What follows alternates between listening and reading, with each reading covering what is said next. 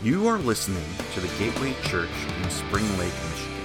To learn more, visit us at thegatewaygh.com.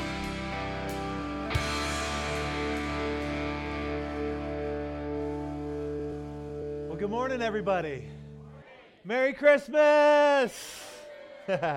we are so glad that you're here. And I'm just going to say, normally our first service people get us first, and it's all the first, you know, first time through. Well, we've done this before. We were on Friday night. We had a good group out, and it was incredible. Uh, but we're glad to be here at actual Christmas Eve for our Christmas Eve service, for uh, one of two today. And I just want you to know that we've been praying for these services uh, for uh, over six months. Uh, we've been planning and preparing, and you are not here by accident. I want you to know that. And uh, for the guests and the regular attenders, I want you to know our goal is to bring a meaningful experience this morning. That the Holy Spirit's presence will just penetrate all of our hearts. And anybody ready for that? I sure hope so. And that the power of the gospel will be seen through the Christmas story. Now, if you're here and you thought we were going to talk about the Nutcracker, you're going to be sorely disappointed, okay?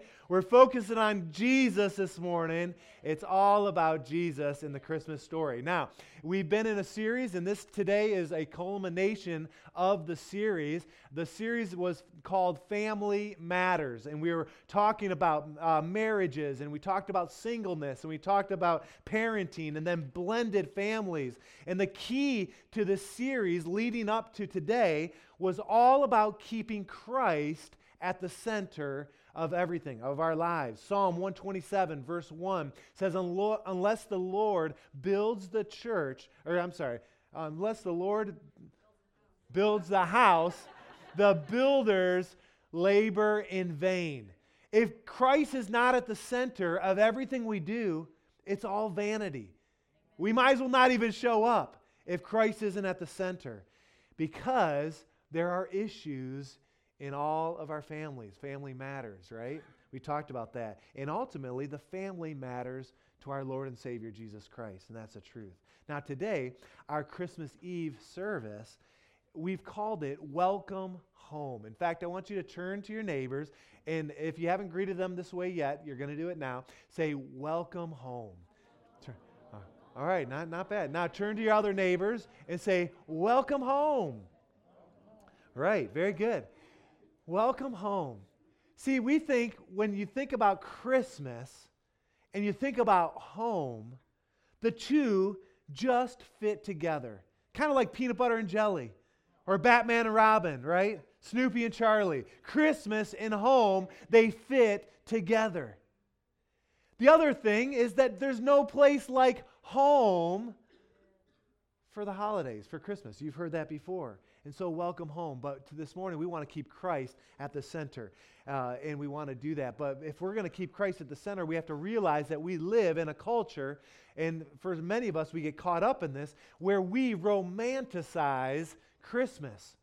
And what I mean by that, we try to create a picture perfect situation, at least in our mind, when it comes to Christmas.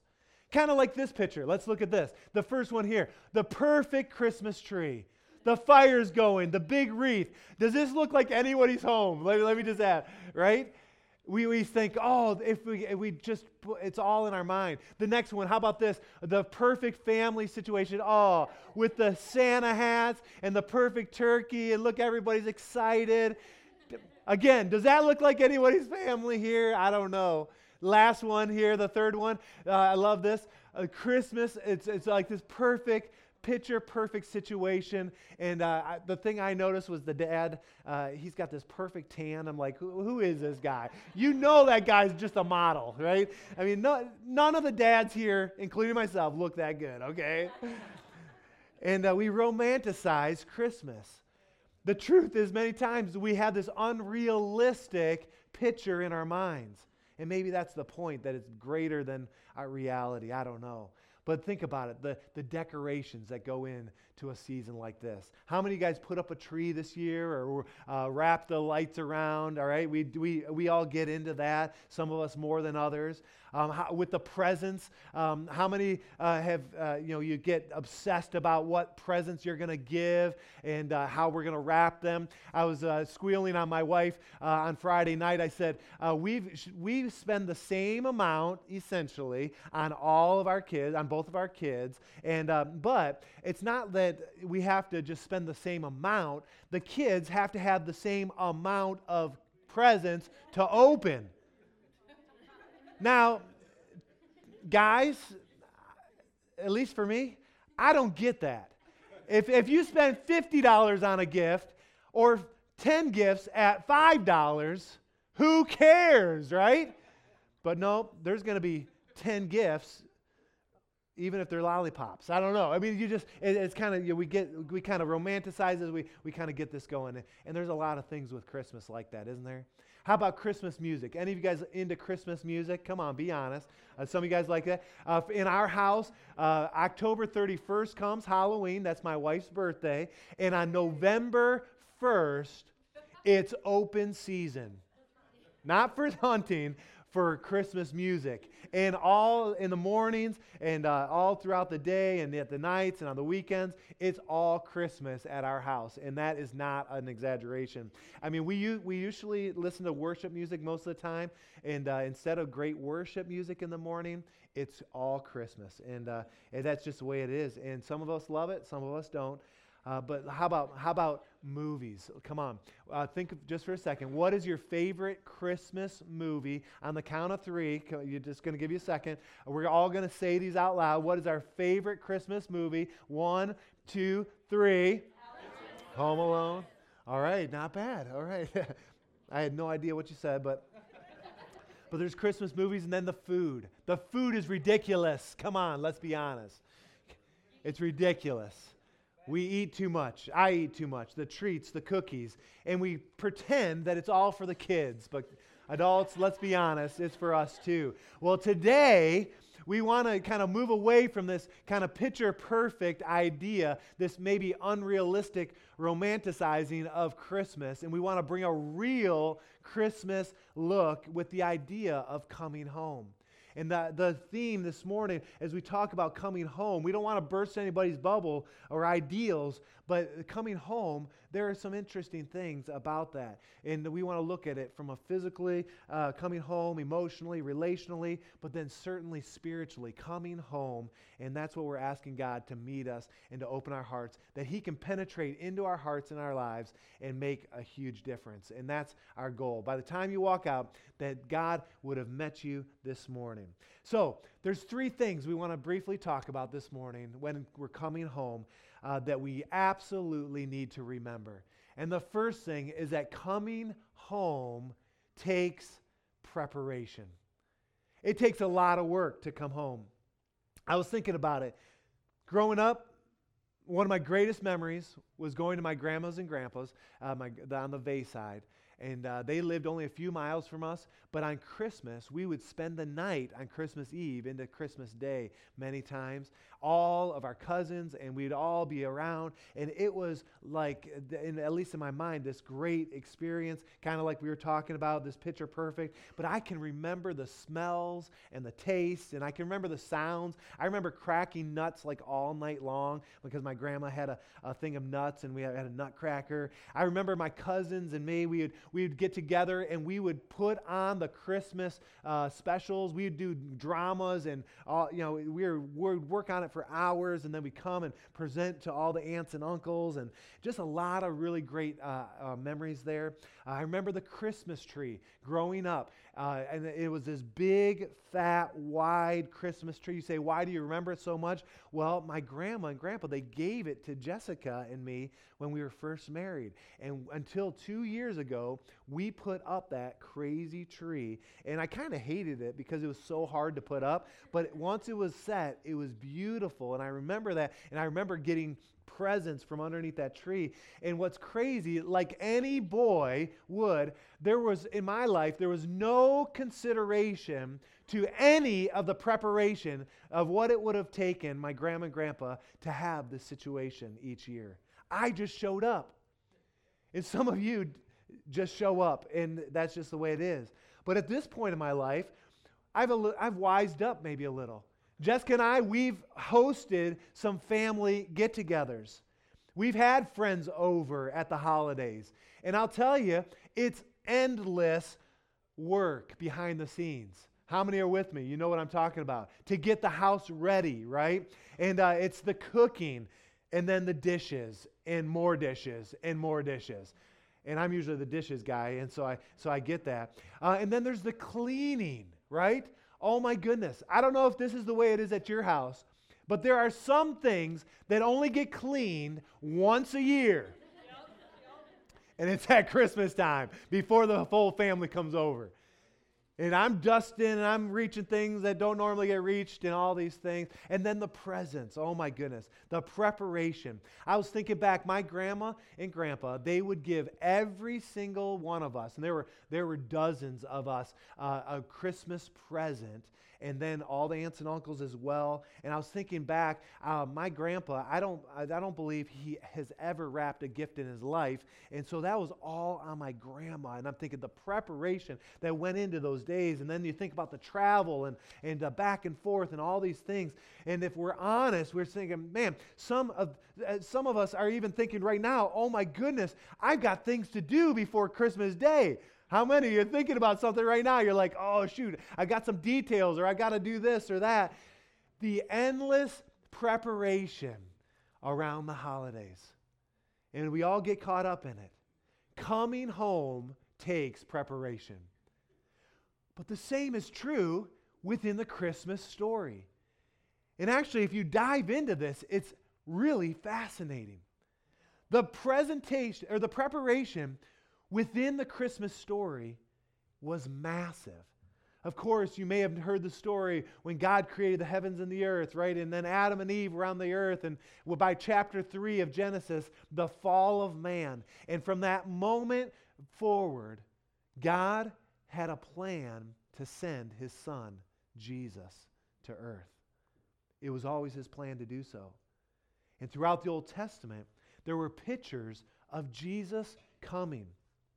We call it prophecy, where men and women who were used by God to foretell the future, they would talk about a Messiah that was going to come. I'm just curious. If you were here on Friday night, and there are a couple of you that were here, you can't answer. But, uh, but if, uh, how many prophecies do you think, or maybe some of you know, uh, were in the Old Testament foreshadowing Christ, the Messiah, coming? Anyone want to take a guess? 365. Were you here? No, you weren't here. But you know. You, you, you know. Man, you nailed it. On, on Friday night, people were saying, you know, 20, 50, 100, 150. Someone said 1,000. I'm like, oh, wow, that'd be a lot. But 365 is exactly right. Way to go. Get an extra cup of hot chocolate for you. 365 prophecies about Jesus. Wow. You think about the preparation that God had behind the scenes, the orchestration. Only God could pull that off. The chances of one man fulfilling 365 prophetic words about his coming, it, it, it would be an impossibility. You can Google search it and you can kind of get your mind around that. Um, I was focusing this season on the story of Isaiah. And uh, within the, the book of Isaiah, the, the Messiah would be born of a virgin, we find out. He would be a great light. He would be the wonderful counselor, mighty God, everlasting Father, Prince of Peace. In Isaiah, we find out that he, the Messiah would be a Nazarene. He would be a healer. He would be preceded by a forerunner, and we're going to talk about that, John the Baptist, here in a second.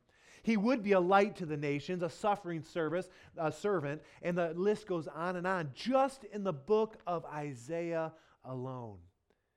And you start to think about these things that were foretold. God had a plan, and He let us know along the way. Look, let's look at one of those in Isaiah. Isaiah chapter 40. Isaiah 40, verses 3 through 5. Look what it says. Look how specific this is. It says, A voice of one calling in the wilderness, prepare the way of the Lord. Make straight in the desert a highway for our God. In other words, a Messiah is coming. Yeah, every valley shall be raised up, every mountain and hill made low. The rough ground shall become level, the rugged places a plain. And the glory of the Lord will be revealed. A Messiah is coming, and all people will see it together. It was unmistakable. And you look to the, you fast forward to the New Testament. And in Matthew chapter 3, and in Mark chapter 1, and in Luke chapter 3, and, and in John chapter 1, we see over and over uh, the fulfillment of that specific prophecy. Let's look at it. Uh, John chapter 1, verse 23 says, John replied in the words of Isaiah the prophet, I am the one I am the voice of the one calling in the wilderness, make straight the way of the Lord. See, when John the Baptist was on the scene and all these things were kind of leading up to Jesus coming, people thought maybe John the Baptist was the Messiah. He's saying, No, no, it's not me. He, he stops them. He says, I'm the one who was preparing the way, fulfilling the prophecy in Isaiah chapter 40. You look at all the preparation in this Christmas story. And that doesn't even include all the angelic visions and the shepherds and the kings and the wise men and all these things. And that leads us to a second thing we got to remember. Not only is uh, coming home, it takes preparation, but coming home can be messy. And we talked about this in our Family Matters series the drama, the issues. When you say welcome home, you could say welcome to the mess. Come on. Isn't that the truth? For many of us, at least. You add marriages and maybe second marriages and blended family situations, and you have in laws, extended family. And sometimes it just gets messy. It gets strange. It could get weird. Uh, let's just be honest. In fact, some of you are thinking of someone in your mind, like, oh, yeah, Uncle Joe and, uh, or uh, Uncle Bobby, right? Uh, whatever it might be and you're sitting around at Christmas and you're and all of a sudden the topic of politics comes up or some other boring conversation that you're like, get me out of here. Sometimes these once a year visits can be painful. Come on, am I right? I mean, not always, but sometimes there's unresolved conflict. There might be anger or roots of bitterness or unforgiveness that cause an upheaval. And even in the best of situations, and I acknowledged on Friday night, my in laws were in the service on Friday night. I told them, I said, Look, we've got a pretty good situation, but even in the best of situations, there are personality differences. Our ideals may not line up, traditions, you blend a family, and conflict can creep in. So much so that some would say, Man, I'd just rather skip it all. And sometimes we get dragged to these family gatherings. Maybe you got dragged here this morning, and uh, if you did, I'm glad you're here. We tried to sweeten it with a little cookie and some hot chocolate, but I, it wasn't an accident that you're here, by the way. But Christmas can be messy, and we understand that. I was thinking of some messy stories. The messiest Christmas story in the Vey family history is the year that my dad and one of his cousins, this was actually before my time, uh, they were wrestling in their in the uh, family room, and over in the corner was a 50 gallon saltwater aquarium. It was my grandpa's prize. He always has loved fish. He loved aquariums, and he had this beautiful array of fish, and it was just incredible. It was, it was a prized possession. Well, my dad and one of his cousins started wrestling, and I can't remember. I should have called and asked my dad, but uh, how the story goes exactly. But somebody's foot went into the aquarium, and all 50 gallons of water and fish were all over. Can you even imagine the mess that that would have made? Christmas can be messy. And then I was thinking, you know, what does it look like in our own families? What does coming home look like for you and for me? And I was asking the staff, I said, hey, and I, I emailed them, I said, hey, share with me your best, worst Christmas story. And we heard stories of the ER visits on Christmas Day, and, and uh, some of you can imagine that having kids. Uh, someone uh, someone wrote that their girlfriend broke up with them and on the front side of winter break, and then later on uh, uh, found out that she had made out with their best friend just to get back with them. And uh, I'm thinking, man, that is kind of messed up, kind of a best worst story. Uh, someone else said uh, that, well, th- this was the, the one I wanted to highlight. Uh, says, for one Christmas, my mom decided to introduce us to her new partner and brought her partners, two kids with her, to our family Christmas party. Can you imagine all the thoughts around that? And I'm thinking, yeah, now we're talking. Messed up, right? Complicated, stressed out. What do you do in those circumstances? And some of us have some of those circumstances. But the great thing is about the Christmas story it was a messed up story, too. it was messy, complicated, difficult. Certainly not a picture perfect story. Think about Mary being impregnated by the Holy Spirit, right?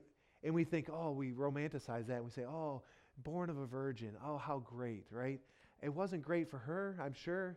She's saying, I'm pregnant and I'm not married and I've never had sexual relations. And I mean, who would believe that? If that happened in your family, you wouldn't believe it, right? And Joseph, the boyfriend on the side, his response is, I'm out of here. And it took an angel visiting him to convince him to stay. Kind of messed up, right? It's messy. And then you look at the travel that had to go on. And we got this story to, to coming back to Bethlehem. And, and we kind of romanticize it and we say, oh, isn't that great? Well, Mary was pregnant and about to burst. I don't know if you've ever been around a pregnant woman about to burst. You don't want to put her up on a donkey or, you know, being headed uh, walking for miles and miles. And then they show up to Bethlehem, their hometown, where they're from. And none of their family say, hey, come on over. We've got a place for you, or we reserved a little corner at least. There was no room in their hometown. Come on. And then the story says that Jesus was born in a manger. We think, oh, isn't that sweet? I've been to a live nativity. It's loud, it's dirty, it's smelly. And then you add in all the visits, the shepherds and the wise men, all these things. And, and then you look at Jesus in the early years, uh, all the political trouble around his life. Mary and Joseph literally were on the run for the first part of Jesus' life, just to spare Jesus' life. The announcement Jesus is here. It's like, welcome to the mess. It's not the way I would have wrote the story. And let's face it, we romanticize it. The greatest example I could think of is the great song, Away in a Manger. And I'm about to ruin Away in a Manger for many of you. But the song, it goes like this Away in a manger, no crib for a bed. Everybody go, ah. The little Lord Jesus lay down his sweet head. Ah. The stars in the sky Look down where he lay. Ah, the little Lord Jesus asleep on the hay. You're getting it. Yeah, not too bad. But let's give a little enthusiasm on this one because it gets worse. The cattle are lowing, the poor baby wakes. Now you got it. The but the little Lord Jesus, no crying he makes. And that's where I stop. That's where I put an end to this whole thing. Jesus, no crying in the manger. I'm about to prove to you that Jesus cried in the manger. In Luke chapter 2, I was reading the whole Christmas story this week and studying. In Luke chapter 2, verse 21, it says this On the eighth day, when it was time to circumcise the child. Now, listen, when Jesus was circumcised, I'm sure he cried. He would have wailed just like we all did. And I'm going to move on to the third thing we got to remember. All right, so there's preparation when we're coming home. It can be messy, but the third thing to remember when we're coming home is that coming home requires an open heart. And this really is where we want to land uh, for this morning open hearts. This is easier for some, it's harder for others, and I get that. I've realized over my life that home is not a place, it's not a location. Uh, we can drive back to the Detroit area where I grew up, and I can uh, have visited actually my house on Falmouth Road, and, and, I, and I look at it, and it's kind of dilapidated, and I'm thinking, was it that way when we lived there? I don't know. I don't remember uh, all that well, but, but how many know that that house is not where my home was? A few years back, we spent one of the holidays in, in South Florida in the hospital with our family because my dad was in, and, and uh, it, that hospital became our home. Not because uh, of the location, but because of the people that were there. How many are with me? You understand what I'm talking about? Home is where the people are, is exactly right. But I would say it even take it a step further. Home is where the people are with open hearts toward each other.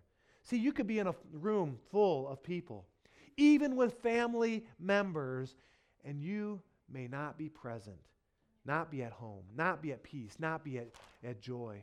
The reasons can be varied because of brokenness and baggage that we carry. It could be a struggle that we're having, a stressful time, and all of a sudden we, we just close in or we just shut things off. We don't sometimes want to even be there, and I get that. I've been there before. You say, well, why is that? It's because our hearts can get hardened the classic example of a hardened heart, and, I, and I, I've watched this movie two times this year. It's one of our family favorites, is The Home Alone, the first one. And some of you know exactly what I'm talking about. The hard heart of the neighbor that was shoveling, and he was the one that uh, Buzz was like, that, that guy, he's, the, he's killing all of our neighbors and this and that. And, and he puts the dead people in the tr- trash can with all the salt, and the, the, people, uh, the, the people will dissolve. And I'm thinking, eh, when you think about that, it's kind of morbid. It's kind of gross, but it's a kids movie, right? And, uh, and but uh, that guy, the old guy, you know what I'm talking about? He's shoveling the, the sidewalk uh, on Christmas Eve. He goes to see his granddaughter during the rehearsal while she's practicing in the choir. And she, he goes early. Why? Because he's not welcome in his family. Him and his son hadn't been together for years and years and years because of a hardened heart. And what does Kevin say? He kind of makes his way and he says, Man, I wouldn't let that stop me. I wouldn't let anything stop me from being with my family. And obviously, he's home alone at this point in the movie. And later on, we see the old man takes the boy's encouragement and softened hearts, and they get together. It's really kind of a cool story. And by the way, if you're in a situation like that where there's a hardness or there's stress or brokenness in your families, we want to come alongside you. I mean, that's one of the reasons we exist. We want to help you through those moments. And uh, we want God to kind of break through in those times as well. But sometimes uh, we, have, we need an open heart when we're coming home. And the, but the good news is that the Christmas story is all about open hearts. Emmanuel, God with us. In John chapter 1, verse 14, it's the nativity story from John's perspective. It's a little unique version. But in verse 14, it says, The Word, that's Jesus, became flesh and made his dwelling among us. What that means is he came with an open heart, came as a baby, but his heart was open towards humanity. And by the way, his open heart cost him his life. And when we open up our heart to him, it's going to cost us our life too. And we'll talk about that in a moment. God's heart for people is undeniable. It's undeniable. John 3:16, you might know it. it's one of the most memorized verses in all, by, all the Bible. For God so loved the world that he gave his one and only Son, that whoever would believe would not perish, but would have everlasting life. And some of us have heard that so many times, we need to think about the truth of that. God's heart for people, it's always open. See, God's plan for you, and I'm talking about you, every single one of us, is for you to come home, to, to be received by him. You say, well, how do you know that? Well, one more verse, 2 Peter chapter 3, verse 9. It says, The Lord is not slow to keeping his promises, as some understand slowness. Instead, he is patient with you. And then look what it says. It says, He is not wanting anyone to perish, but everyone to come to repentance. God's plan for all of us is that we'd come home, that we'd open up our hearts. And with that, I want to ask the team to come. And my question this morning is Is God at the center of your life this Christmas? Have you opened up your heart? Or are you closed up in some way? And it can be for a variety of reasons. Is Christ at the center of your family? Or has the commercial, commercialization of Christmas had a pull that has caused you uh, to forget or to, to, be, to minimize what Christ has done? See, the pull in this culture is very, very strong. And we get that. We understand that. And the pull is away from Jesus. But the truth of the gospel, the message this morning, is that the kingdom of God is not complete without you. It's not complete until you come home.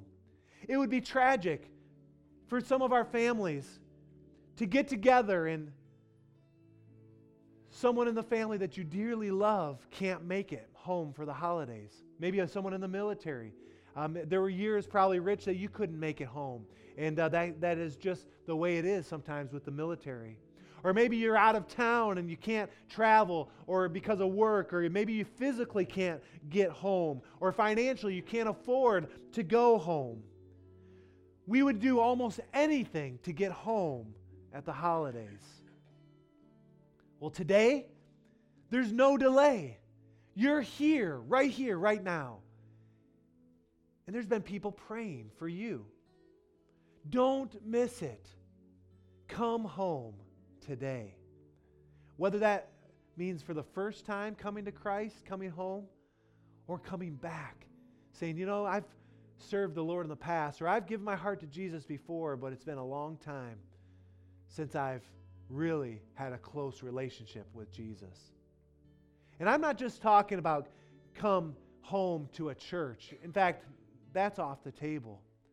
We're not talking about coming home to the Gateway Church. We're coming we're talking about coming home to the family of God, to the kingdom of God. Coming home to a place of peace and joy. It's the best place to be. And we don't want anyone to miss it.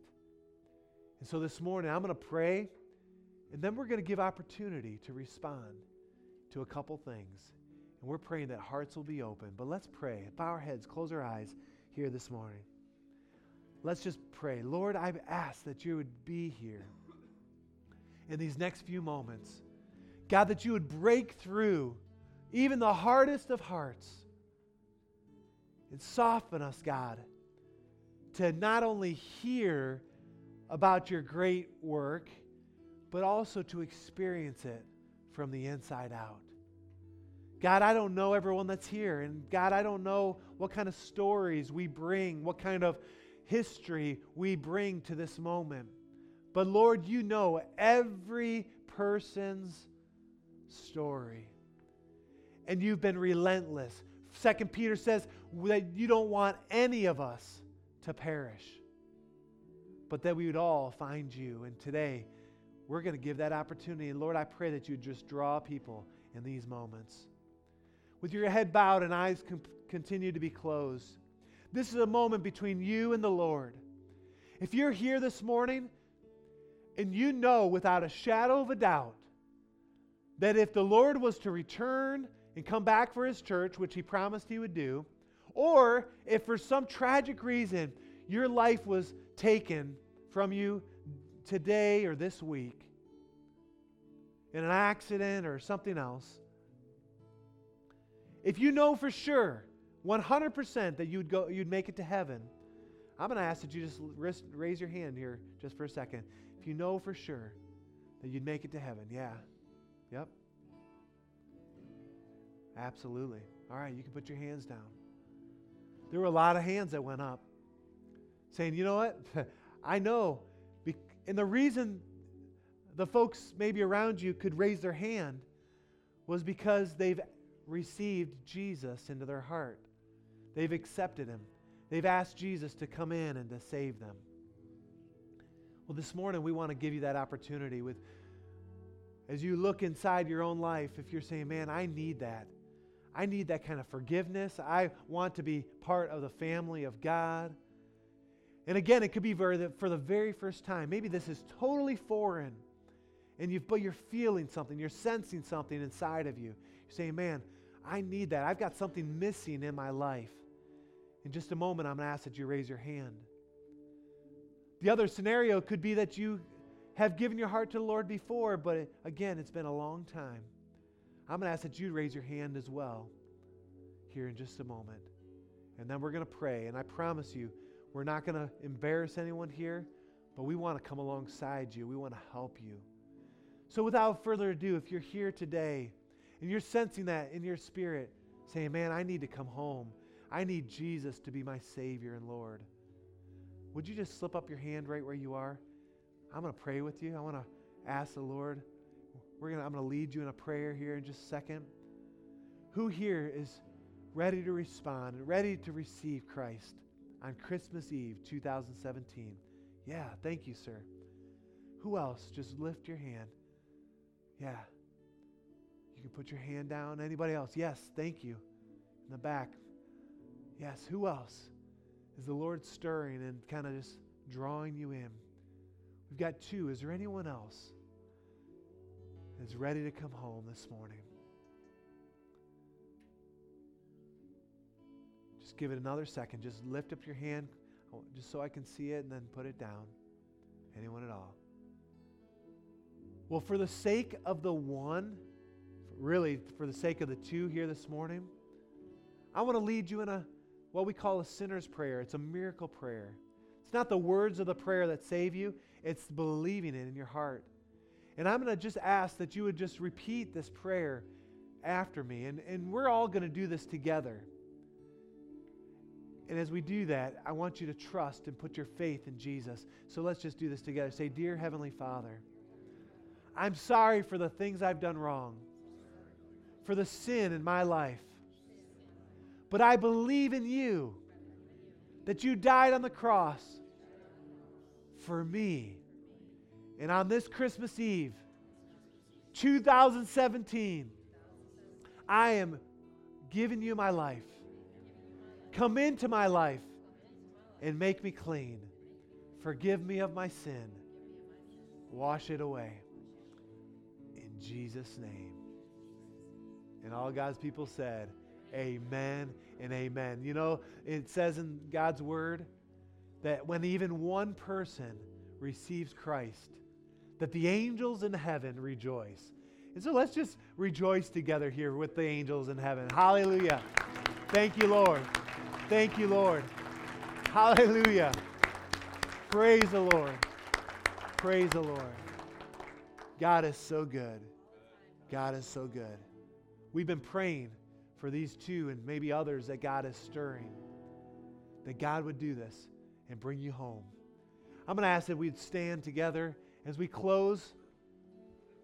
I want to just make it crystal clear that we realize that as we live our lives, there are situations that are very difficult. And sometimes around the holidays, it can be some of the worst times instead of the most jolly times.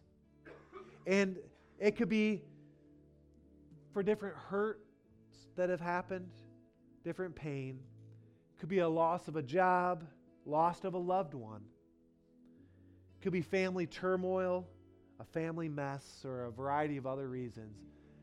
that the holidays just aren't as enjoyable. We want you to know that you are not alone. This song that we sang earlier, Starlight, has become just an incredible song this season. We started singing it at the beginning of December, kind of waiting for this moment, kind of preparing us for this moment. We want to reprise it, not the whole song, but just sing it one last time. And I want to highlight a couple of the words that I pray will be meaningful to some that are here that are experiencing a difficult season. It says, And there's no heart unseen, there's no space between you and I. It says, You are closer than the very oxygen I'm breathing in. And when we get to that point, I want you just to take a big breath in and just imagine the Holy Spirit just filling your life.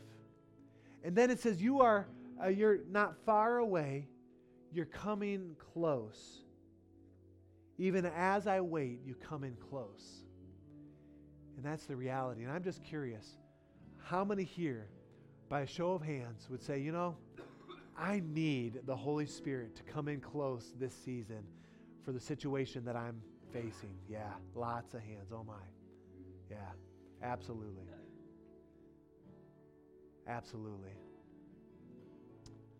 Let's pray. Lord, I just ask that in these next few moments as we close this service, that you would just break through, that you, we would see you move in a powerful way.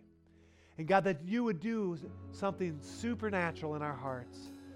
God, that you would make the difference. God, that we would understand you better. That we would, uh, we would see you at work. And God, that you'd be close to us. You would be Emmanuel. And for those that raise their hands, I'm praying right now for a supernatural touch.